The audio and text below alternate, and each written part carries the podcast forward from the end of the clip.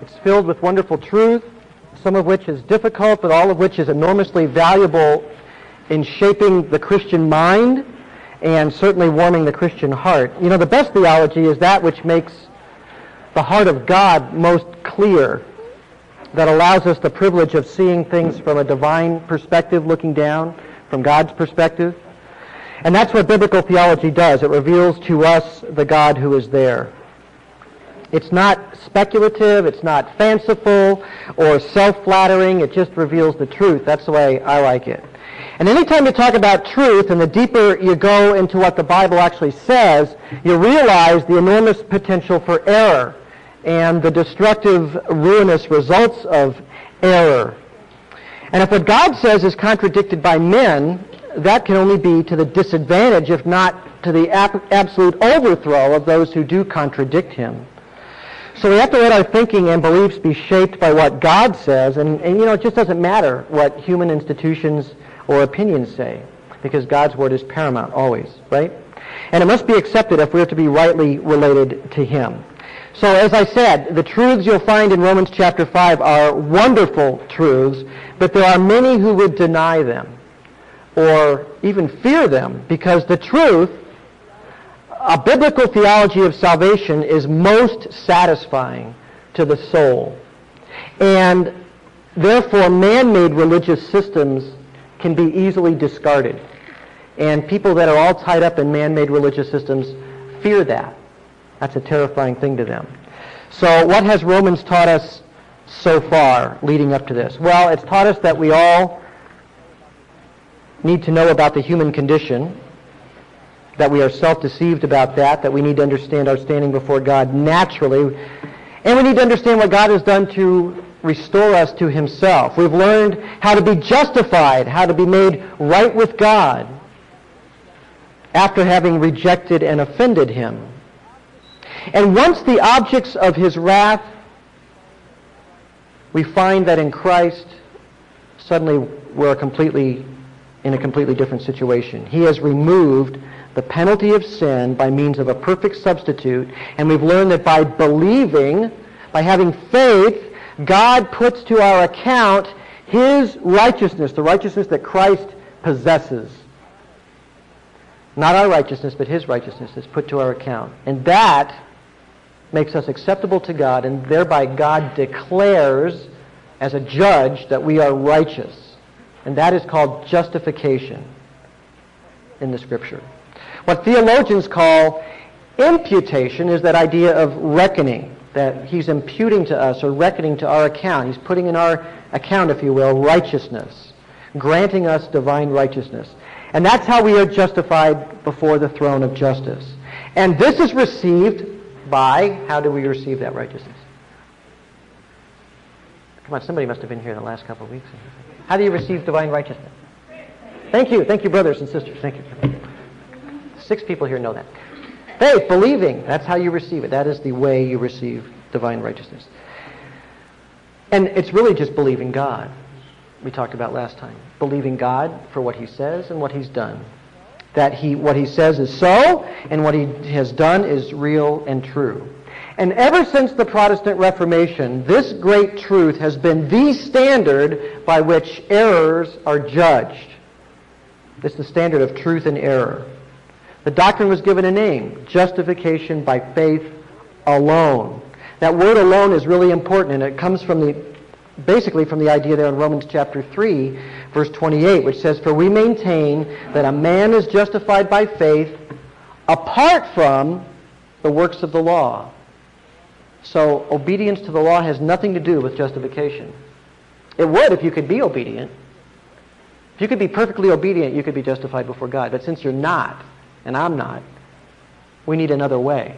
And God has provided another way in Christ's righteousness, which we receive by faith.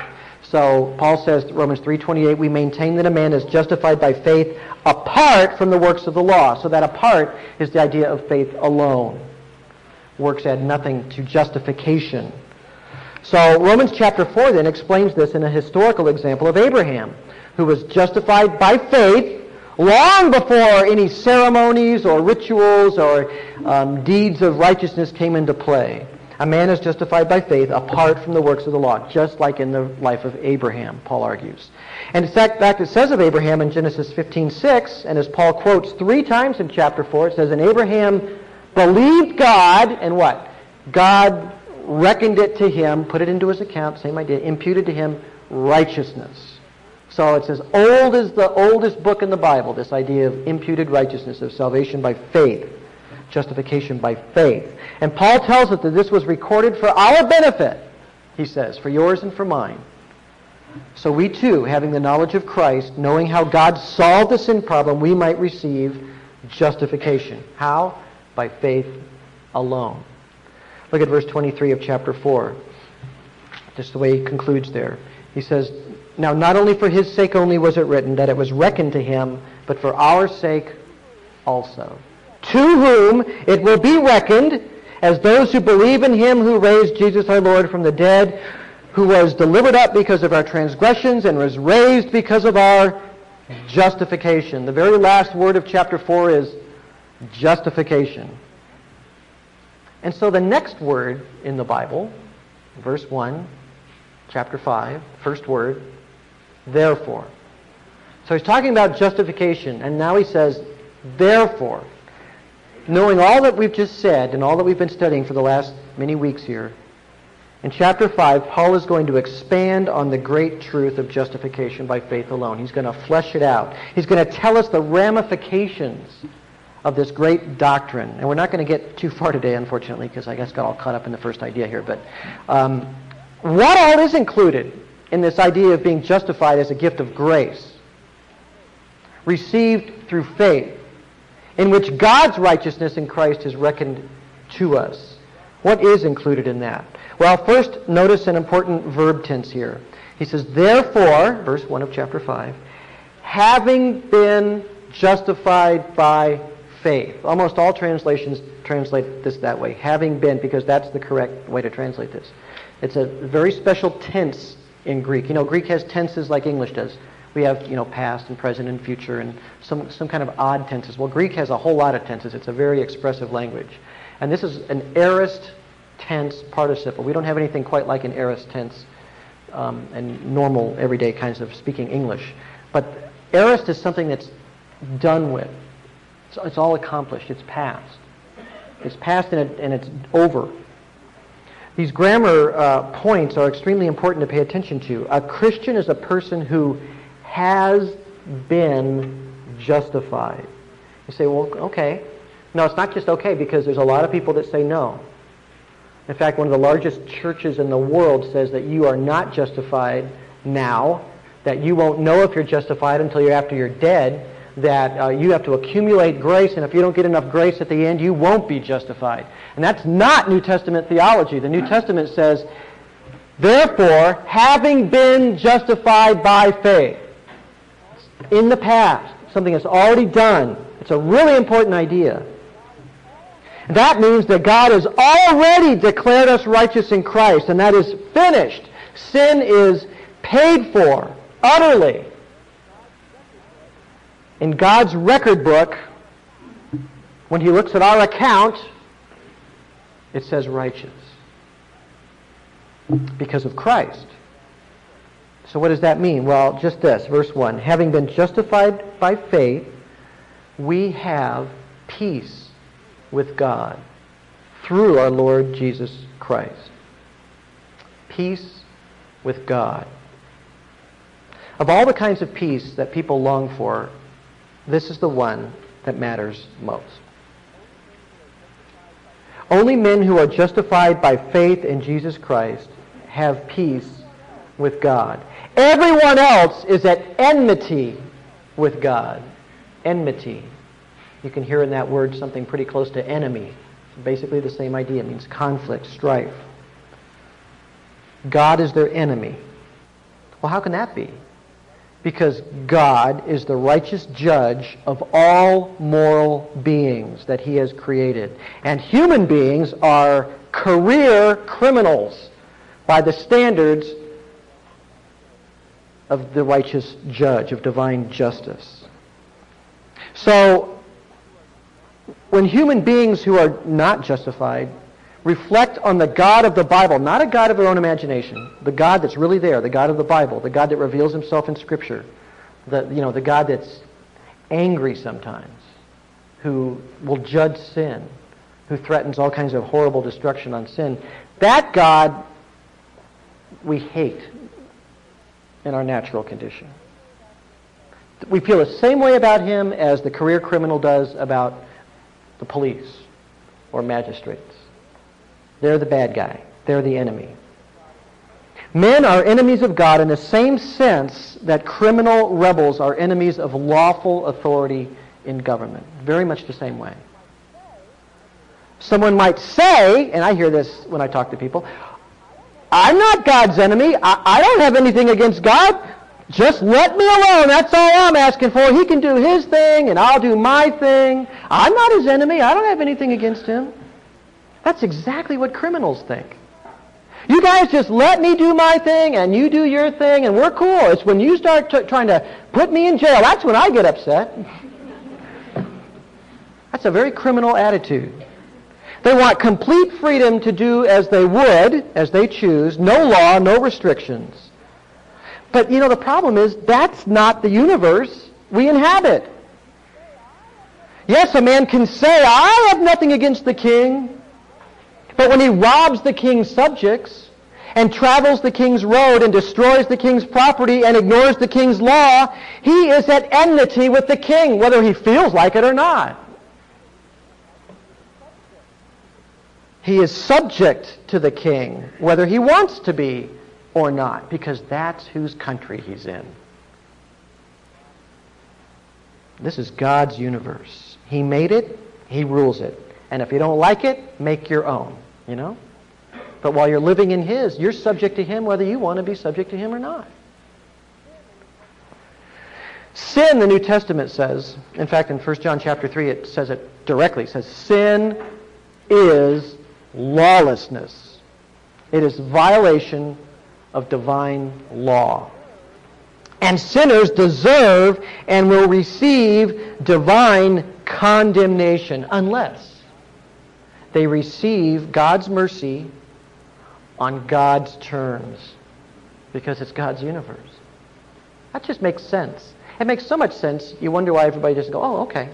Well, the reason they don't is because in our, in our natural condition, we are career criminals, and we hate the idea. As sensible as it is, it's just like to a regular criminal. As sensible as it is to have a, a, a, an ordered society where everybody has to obey the rules for mutual protection, and say, well, I don't want to live that way. Well, it makes sense, doesn't it? Yeah, but I just don't. And I hate that. I hate the oppression of it. I want to do my own thing and win my own way. Well, that's exactly our attitude in God's universe. You have to come to God on His terms. And His terms are surrender. Surrender. Surrender the rebellious heart and will and humbly receive Jesus Christ as Lord and Savior from sin. So peace with God, I just like the way that sounds. Peace with God is a condition that is dependent upon justification. Therefore, having been justified by faith, we have peace with God through our Lord Jesus Christ. It's not a feeling or an emotion as it's being described here. It's a condition of life. Look at the book of Ephesians real quick. We're going to jump over a few, few books there past Romans. Ephesians chapter 2 begins with a, a quick summary of the human condition. Ephesians 2, 1 through 10 is one of the great little gospel sections in the whole Bible. It just has the whole thing right there. Ephesians 2, verse 1. Paul's writing to a church, a group of Christians, so he's talking to them about their previous life. If he was writing to a bunch of non-Christians, he could say this is true right now. But he says, You were dead in your trespasses and sins now, how could they be dead, right? What is death? Death is to be separated from God. Death is not the cessation of something. Death is a separation. When you die, your spirit and your body will be separated. That's what it is. When you die spiritually, like Adam and Eve, when as soon as they had sinned, what happened? They were expelled. They were separated from God. They died. God said, "Dying, thou shalt die," and they died spiritually. Later, they died physically as well. But death is a separation, a rending. So he says, You were dead. You were separated from God in your trespasses and sins, in which you formerly walked, according to the course of this world, according to the prince of the power of the air. That's the bad guy. Of the spirit that is now working in the sons of disobedience. Among them, we too all formerly lived in the lusts of our flesh, indulging the desires of the flesh and of the mind, and were by nature children of wrath, even as the rest. So man is spiritually dead, separated from God. He's satanically driven, motivated. In other words, the thing that makes Satan function is the same thing that makes people function, which is rebellion, disobedience. And by our very nature, he says, we're children of wrath. That is, we belong to wrath. Wrath is an appropriate thing that abides over us because of our rebellion. Wrath is our portion due to our sinful minds, hearts, and lifestyle.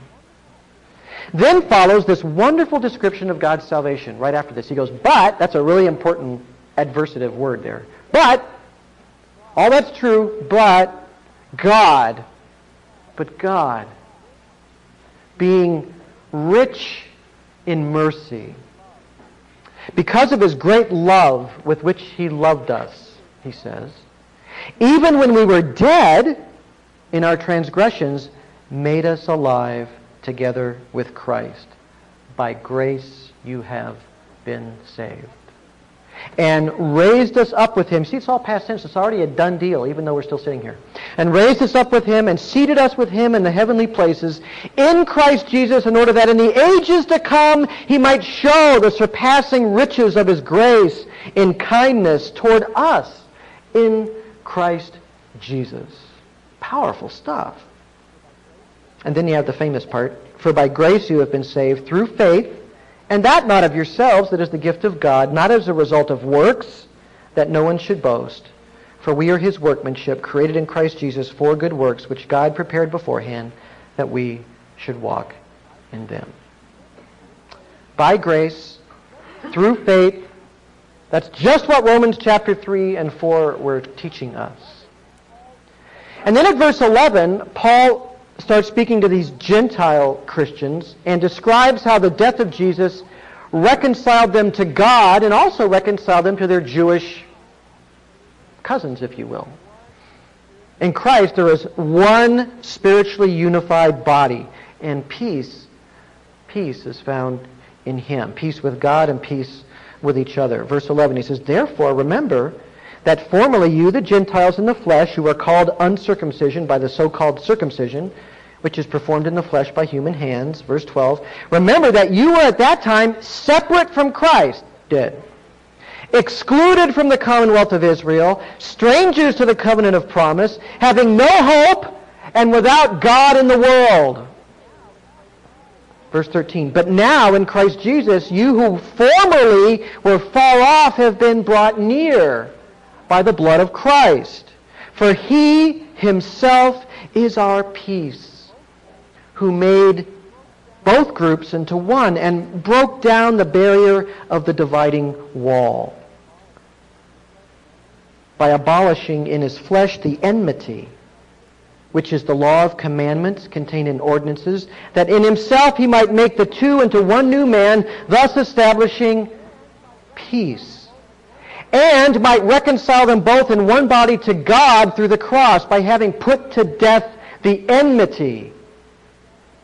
And he came and preached peace to you who were far away and peace to those who were near. For through him we both have our access in one spirit to the Father. So then you are no longer strangers and aliens, but you are fellow citizens with the saints and are of God's household. It's just great stuff. But notice what he says in verse 14. He himself is our peace, it says of Jesus, breaking down, bringing down the dividing wall. Now, under the Old Testament system, the Jews had a favored position before God by his divine choice, not theirs, but by his choice. They, had a, they were in a covenant relationship with him, which was special. Not that Gentiles couldn't be saved, because you can always be saved by believing. If a Gentile believed in the Lord God, they were saved. But They couldn't be full participants in the covenant community. Remember that whole sacrificial system with the tabernacle or later the temple was teaching men that sin separates you from God. You couldn't walk up and see God and talk to God in the Old Testament. You had to bring a sacrifice. There was a, a, a, wall around it, a pure white wall around the tabernacle, symbolizing a purity that kept you on the outside. You had to go through a priest who had to wash himself, and you had to go through this whole ritual thing. And only once a year did the high priest get to go in to where God's presence actually was, symbolizing this multi-layered distance even a Jew had from God. And a Gentile was even farther out. He couldn't even go inside the court to offer sacrifices. He had to stay outside. In fact, in the temple in Jerusalem, there was a wall, a low wall, beyond which um, Gentiles could not go. There was a big problem that happened in the book of Acts when um, Timothy was going to go in there. Or they were accusing Paul of bringing a, a, Gentile into there, somebody that was uncircumcised. And, but they actually, um, archaeologists have found a sign that was on that wall in a couple of different languages. And the sign reads, no foreigner, or you could read it, no Gentile, may enter within the barricade which surrounds the sanctuary and the enclosure. This is in the temple in Jerusalem. Anyone who is caught doing so will have himself to blame for his ensuing death. Subtle. Subtle sort of sign. In other words, cross this line, if you're a Gentile, you're dead. Uh, separation. A dividing wall. Gentiles could worship there, but they had to worship behind the line. Jews could walk right past. What did Jesus do that brought down the dividing wall? That brought this people who were not of the covenant in? Well, verse 15. By abolishing in his flesh the enmity, which is the law of commandments contained in ordinances. Christ, there is enmity enemy status, if you will, which comes from the law of commandments. The law rightly marks us out as rebels and guilty before God. And that's what makes the enmity. We hate the authority. But Jesus abolished this enemy status by taking the law's penalty to the cross. He bore our sin, our guilt. Thus he makes peace by providing the sacrifice that makes reconciliation possible. Verse 16. And might reconcile them both in one body to God. Reconciled to God through how, what? The cross. So our entire condition before God is turned around. Once we were doomed by His wrath, but by His grace in Jesus, we are fully reconciled. And what can you do but praise God for such mercy? What's left except to just be thankful? A justified person is a person at peace with God. Those sin issues have all been dealt with. That means that everything that God had designed for man, all that he wanted to be himself to man and for man by the grace of Jesus Christ, God is that to you and, and to me in Christ. All that he ever wanted to be for mankind, he is. He is our Father in heaven. He is not a father to those that are condemned. He is a father to those who are justified. He is our guide. He is our teacher. He is our ever-present help. He is our counselor, our merciful and gracious King. All his divine power is bent for our good, not because we're so wonderful, but because he is so wonderful. And when I say our good, I don't mean riches and pleasures and all of that. I mean our transformation, our growth, our desire for truth and for good and um, spiritual renewal, our conformity to the Son of God, our being like Him. And that may entail some difficulty in this life. Maybe great difficulty. To learn the joy of obedience and trust and to find a solace in faith in Christ. But in whatever we have to endure down here, there is the Father's promise of complete, unbounded joy forever at the end of this earthly journey. And it takes faith to believe that, the kind of faith that justifies. because God said that's true. And people down here can say, that's just pie in the sky. You're wasting your life hoping for something that'll never happen. No, faith says, God says it, it's true. That's exactly the kind of faith Abraham said. Tell me to kill my son, I'll kill him because you're going to raise him from the dead because you promised he's going to be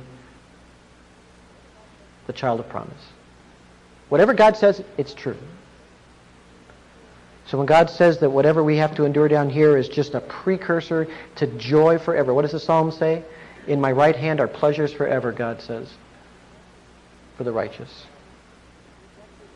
We're talking about an objective reality, an, an, actual condition, reality. God is at peace with the one who is justified.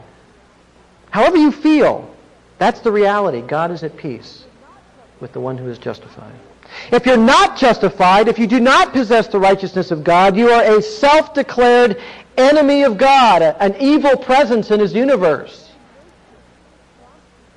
Your very nature prompts you to despise him and turn against his moral will. And it is exactly at this point that the religious person becomes the most deceived person. Now, I say deceived because that is the Bible's word for it. The, the truth is, there is the sharpest division. You know, Jesus said, I did not come to bring peace but a sword. And then you try to match that up with all these other verses about peace. What did he mean? Well, he said what he meant. He says some people are going to go for God and some people are going to go against God. And that's going to divide people. It's going to divide families. It's going to divide communities. It's going to divide nations. The greatest chasm possible exists between the justified and those who are not justified. There is no middle ground. You can't be half saved. There's no rewards for a good try. There's no credits for being religious or credit for doing this or credit for doing that. And we want so much to think that there is. But there just isn't. You either are or you aren't. It's so easy to be deceived, to, to just think it's all sort of the same because religion does all kind of look the same on the outside. What does Jeremiah 17.9 say about the human heart?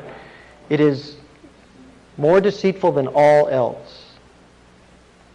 That's why I hate it when Disney movies say, trust your heart, follow your heart. Because, uh, no, you don't follow the most deceitful thing in the world. Follow the most deceitful thing in the whole world. I don't know. And nowhere more than in this matter of sin and salvation, or faith versus works, or religion versus justification, is this more liable to be um, more liable to be deceived about this. Look at Ephesians chapter five, uh, real quick. In verse 6, he starts talking about being deceived. But let's start at verse 3 and kind of get a running start to see what people are deceived about. He says, Do not let immorality or any impurity or greed even be named among you, as is proper among saints.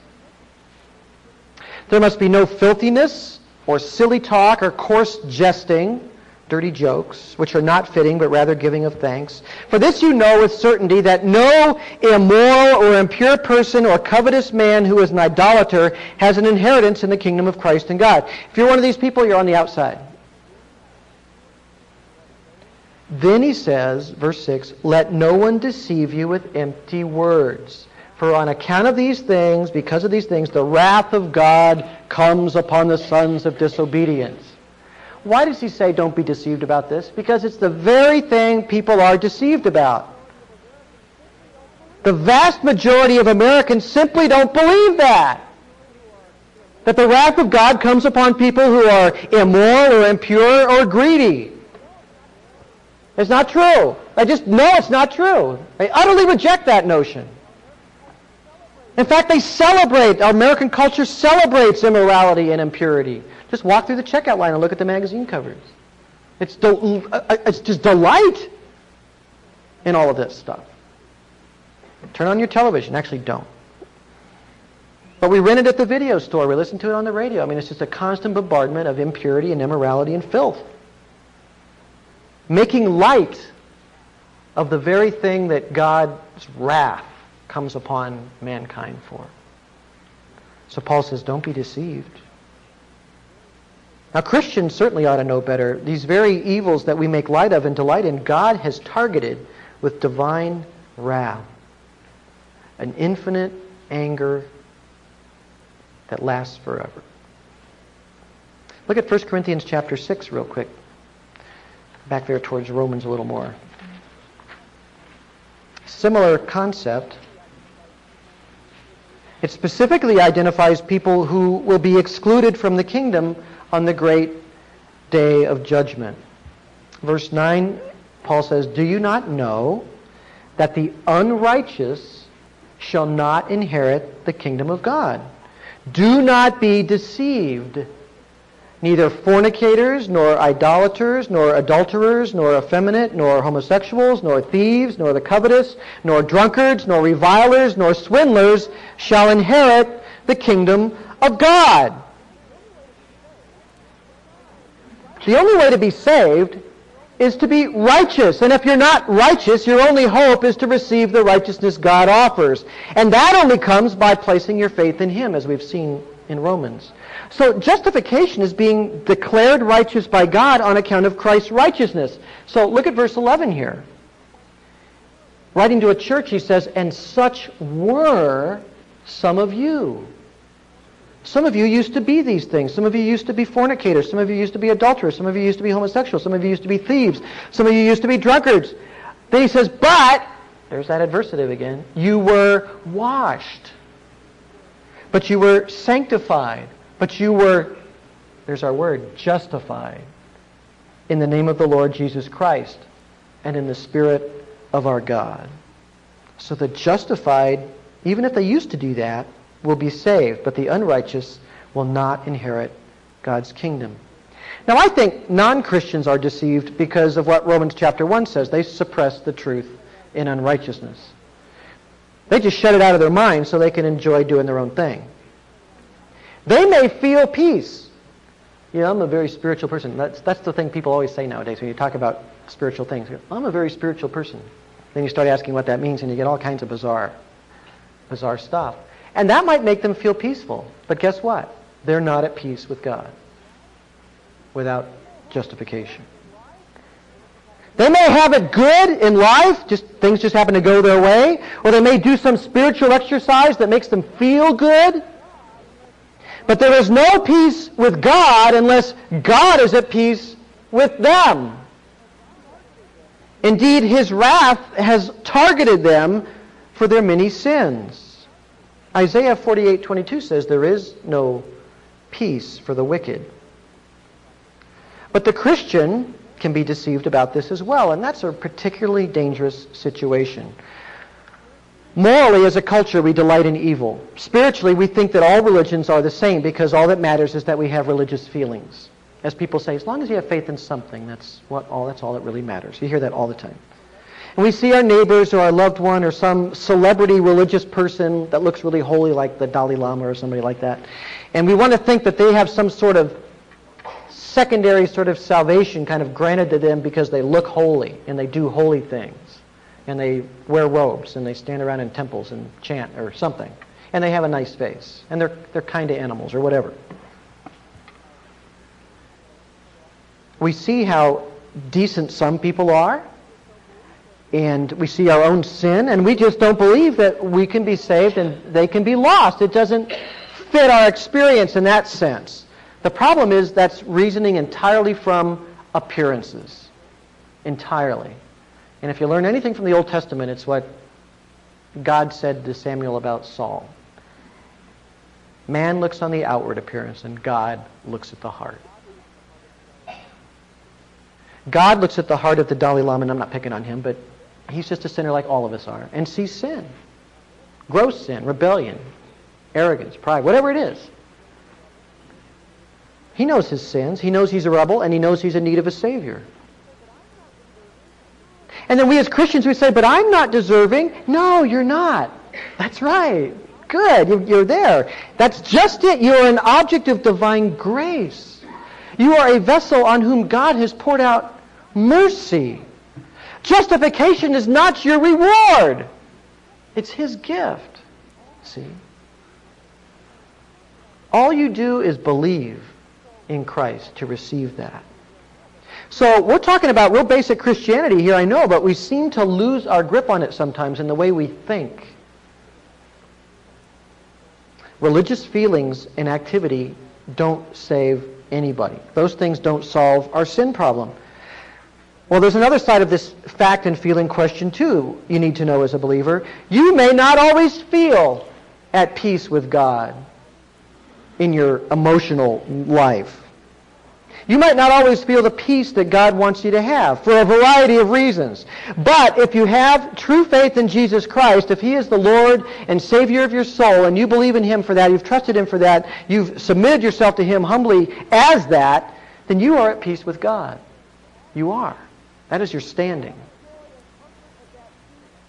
And all the joy and comfort of that peace you should lean on and rest in. The contest is over. Jesus won the victory, and the victory is yours. You know, it really should be our mission in life to find the joy of our salvation because joy should be our normal condition. And it isn't. It isn't always for me, certainly. But that should be my goal and your goal, is to find that joy of our salvation because it's a settled issue, our standing before God having been justified, we have peace with God. Not because of us, but because through our Lord Jesus Christ, he says. It's very easy to get caught up in this very temporary world and to lose sight of what awaits us. And when Paul gets into Romans chapter 8, he's going to try to explode our vision into what awaits us so that it will be a transforming thing and that we will have the joy of our salvation. It's very easy to get caught up in our own failures and our own sins and to get dragged down so far that we don't want to try anymore. But shake that off and bring your weariness and your despair to Christ, and He will renew your heart and joy. And grab onto these doctrines of salvation because it's there that you stand on and start over and renew. What did Jesus say? to the weary. Come to me, right? He didn't say, all right, you've, that's enough. You're out. Come to me, all who are weary and heavy laden, and what? I will give you rest. Take my yoke upon you and learn from me, he said, for I am gentle and humble in heart, and you shall find rest for your souls. Are those the words of a man who is your enemy? No, those are the words of a man with whom you have peace. They are the words of a wise and powerful friend. Peace with God means no condemnation. Justification gives us that. And that's not all it gives. That's just the very beginning. That's just verse 1 of chapter 5. But the rest of it we'll look at next time. Okay? Let's have prayer. Father, we just thank you for the profound reality of our condition before you, which is one of peace. Why you decided to establish peace with us is one of the great mysteries of your love and mercy. That you've done it is a fact of history. And I just pray that whatever we're struggling with, we would lean comfortably in that and always attend to our Lord Jesus, whose heart is always open to us. We thank you, and it's in his name that we pray. Amen.